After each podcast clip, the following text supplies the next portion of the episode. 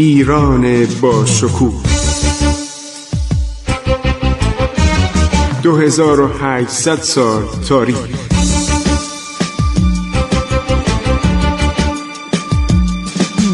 عبور از تاریخ.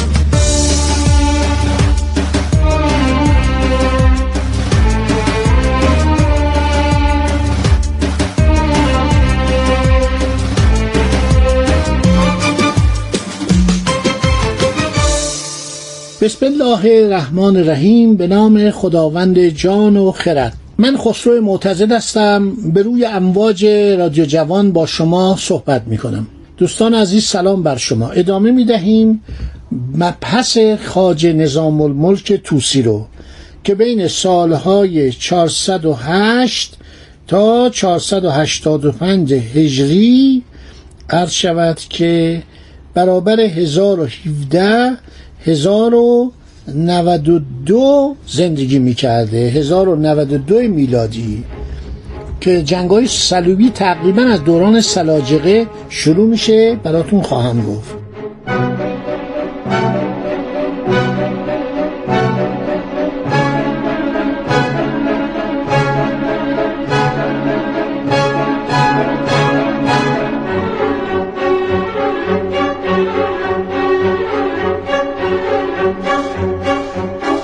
خاج نظام الملک وزیر مقتدر و سیاستمدار بزرگ ایرانیه که تدبیر و تیزهوشی او سلطنت آلبرسلان و ملکشاه سلجوقی رو درخشان کرده. در تاریخ باقی گذاشته. الان این تقویمی که ما داریم استفاده می‌کنیم در زمان ملکشاه سلجوقی بهش میگن تقویم جلالی چون اسم جلال الدین محمد ملکشاه بوده و مرد بزرگواری به نام خیام ریاضیدان بزرگ عرض شود که این تقویم رو درست کرده تدوین کرده با بهترین زمان سال یعنی 21 مارس برابر میشه با اول فروردین.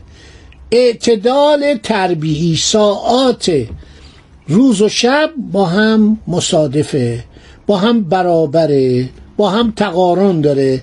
دوازده ساعت شب و دوازده ساعت روز. این شاهکار عرض شود که حکیم عمر خیام نیشابوریه که دنیا عاشق این حکیم عمر خیامه. به خاطر ربایاتش به خاطر اون دانش و بینش عجیب به خاطر اینکه تمام صحبت هایی که درباره کهکشان و ستارگان کرده همه درسته و قبولش دارن. ما او را شاعر می‌دونیم. یک شاعر انگلیسی به نام فیتزجرالد ادوارد فیتزجرالد اومده رباعیات خیام و ترجمه کرده به زبان انگلیسی آزاد. یعنی به صورت آزاد ترجمه کرده. عاشق اینن به قدری اروپایی ها این خیام رو دوست دارن که اخیرا در 20 سال اخیر مولانا جلال الدین محمد رومی هم در دنیا همین مقام پیدا کرده. الان شما برید آمریکا یک میلیون چاپ اول کتابش کتاب غزلیات شمس تبریزی. اصلا ما شمس تبریزی که شاعر نبوده استاد مولانا بوده. در سراسر آمریکا به زبان انگلیسی چاپ شده. دوستی داشتم اشعار مولانا رو که در فیلیپین ایرانیان می نوشتن ایرانیانی که هیچ وقت به ایران نیامده بودن. از روی مصنوی فارسی رو یاد گرفته بودن. خوشنویسی می‌کردن میفرستادن به ایران.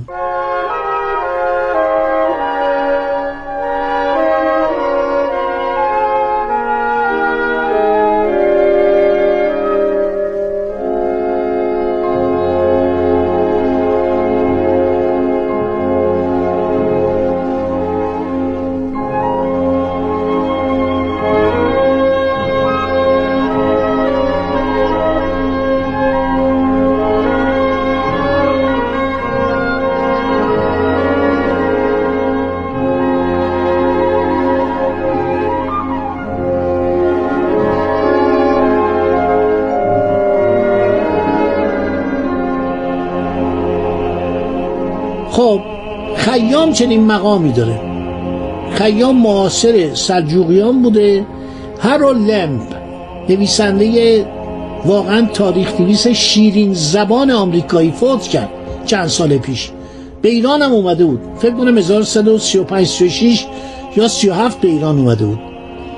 کتابی نوشته درباره عمر خیام. خیلی زیبا. که البته نوشته اینا سه یار دبستانی بودن. یعنی نظام الملک عرض شود که حسن صبا و عمر خیام. البته اینه نمیشه ثابت کرد. خیلی صحبتش کردم ولی به نظر من یه مقدار جایی شکه چون سنا اینا با هم نمی‌خونه. و حسن صبا رئیس باطنیون بود یک جمعیتی بود که می‌گفتن جمعیت تروریستیه.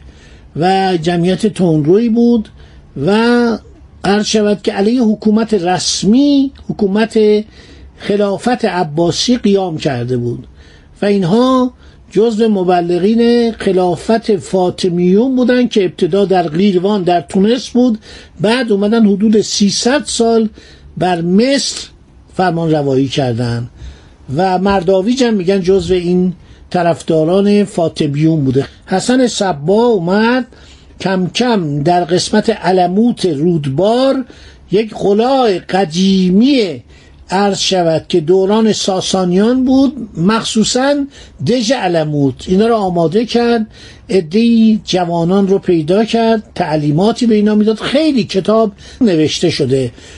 من یک کتابی از فاطمیون از اسماعیلیه اثر برتولس محقق روسی دیدم. در کتابخانم خیلی کتاب هست و باید اینا رو پیدا کنم که این فاطمیون یا این اسماعیلیه که اینها چه کار کردن؟ البته اینا متاسفانه در قرن 19 هم کم کم رفتن به طرف انگلستان و آقاخان یک آقاخان بزرگ آقاخان اول که کتابی هم دربارش در اروپا منتشر شده ایشون داماد فتلیشا بود. بعد یک دفعه قیام کرد و دستورات انگلیسا بود. خیلی انگلیسی ها از جمله کلنل استوتارد جاسوس معروف انگلستان به این دستور می‌داد. و آخرش هم دستور داد فتلیشا اینو سرکوب کنن. البته بیشتر شورش این در زمان محمد شا بود بعد از مرگ فتلیشا که محمد شا نوه فتلیشا و پسر عباس میرزا بود.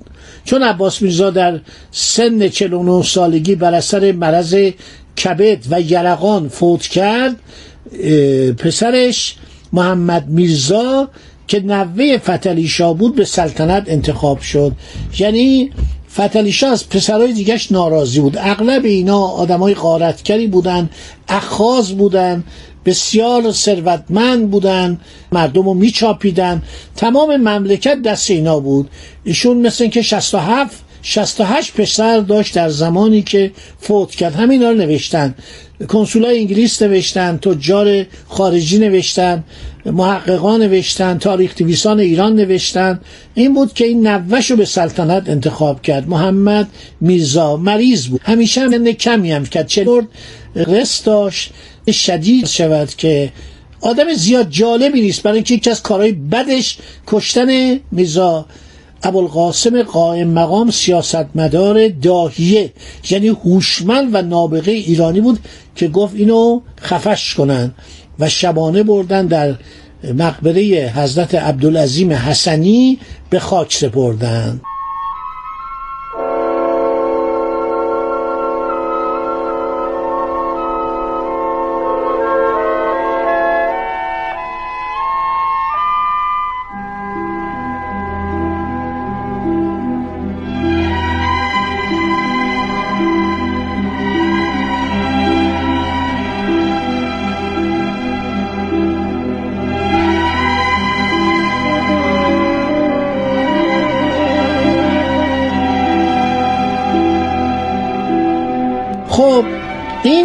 گروه اسماعیلی هم مشکلی برای ایران ایجاد کرده بودند و در زمان سلاجقه اینا یک گروه هایی به نام هشاشین که اروپایی اسم اینا رو گذاشتن اساسین. اساسین یعنی اینا تروریست بودن. اینا می‌رفتن مردان بزرگ رو میکشتن. اینا یکی دو قرن این تشکیلات رو داشتن و بالاخره هلاکوخان مغول وقتی به ایران لشکر کشید با ادوات به اصطلاح قلهگیری و حملات مختلف اینا رو نابود کرد. همه اینا رو از بین برد و خیال مردم آسوده کرد. تو اصفهان هم اینا تشکیلاتی داشتن.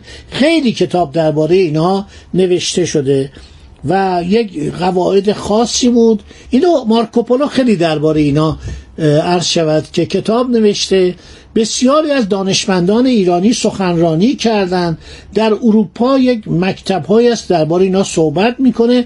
افراد مرموزی بودند تشکیلات خاصی داشتن حتی یکی دو بارم با سلاطین سلجوقی اعتلاف کردند در بعضی از عرض شود که انتخاب جانشین ها نظر اینها خواسته می‌شد. خیلی کتاب های مفصلی درباره این گروه نوشتهاند. ولی درخشش خیام مقام دیگه ای داره. خیام یک دانشمند عرض شود ستاره شناس بوده ریاضیدان بوده. اشعارش هم که شما می‌خونید هر کدوم از رباعیاتش معنی جهانی داره معنی آسمانی داره. یعنی جهان میشناخته ستارگان میشناخته کواکب و میشناخته. بسیار مرد فکور و فوقلادهی بوده. شیرین ترین کتاب هارولدم نوشته. ولی آدم های دیگه هم نوشتن. گفتم که تعدادی از اشعار خیام میگن متعلق به خودش نیست. دیگران سروده و آن را زمیمه کتاب خیام کردن. خیام در اون قرون وسطا این همه وسعت اطلاعاتش عجیبه. نظامی عروزی هم میگه گور او در نیشابور بود در جایی که همیشه برگ ها و گل های درختان آنجا رو میپوشوندن. خیلی قشنگ نوشته. این چهار مقاله عروزی مقاله که درباره خیام نوشته واقعا جالبه. که این مرد چه مرد بزرگی بوده چه مرد جالبی بوده. بیشتر در کاروان ها حرکت می‌کرده از این شهر به اون شهر می‌رفته و تمام مسائل نجومی رو می‌دونسته. این مغز ریاضین فوقلاده بوده. فیتشرالد اینو به عنوان یک شاعر معرفی می‌کنه و اشعارش در دنیا از نیمه دوم قرن نوزدهم تا به الان دست به دست میگرده.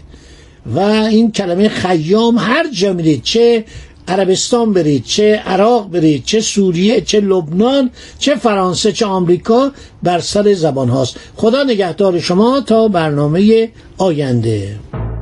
عبور از تاریخ.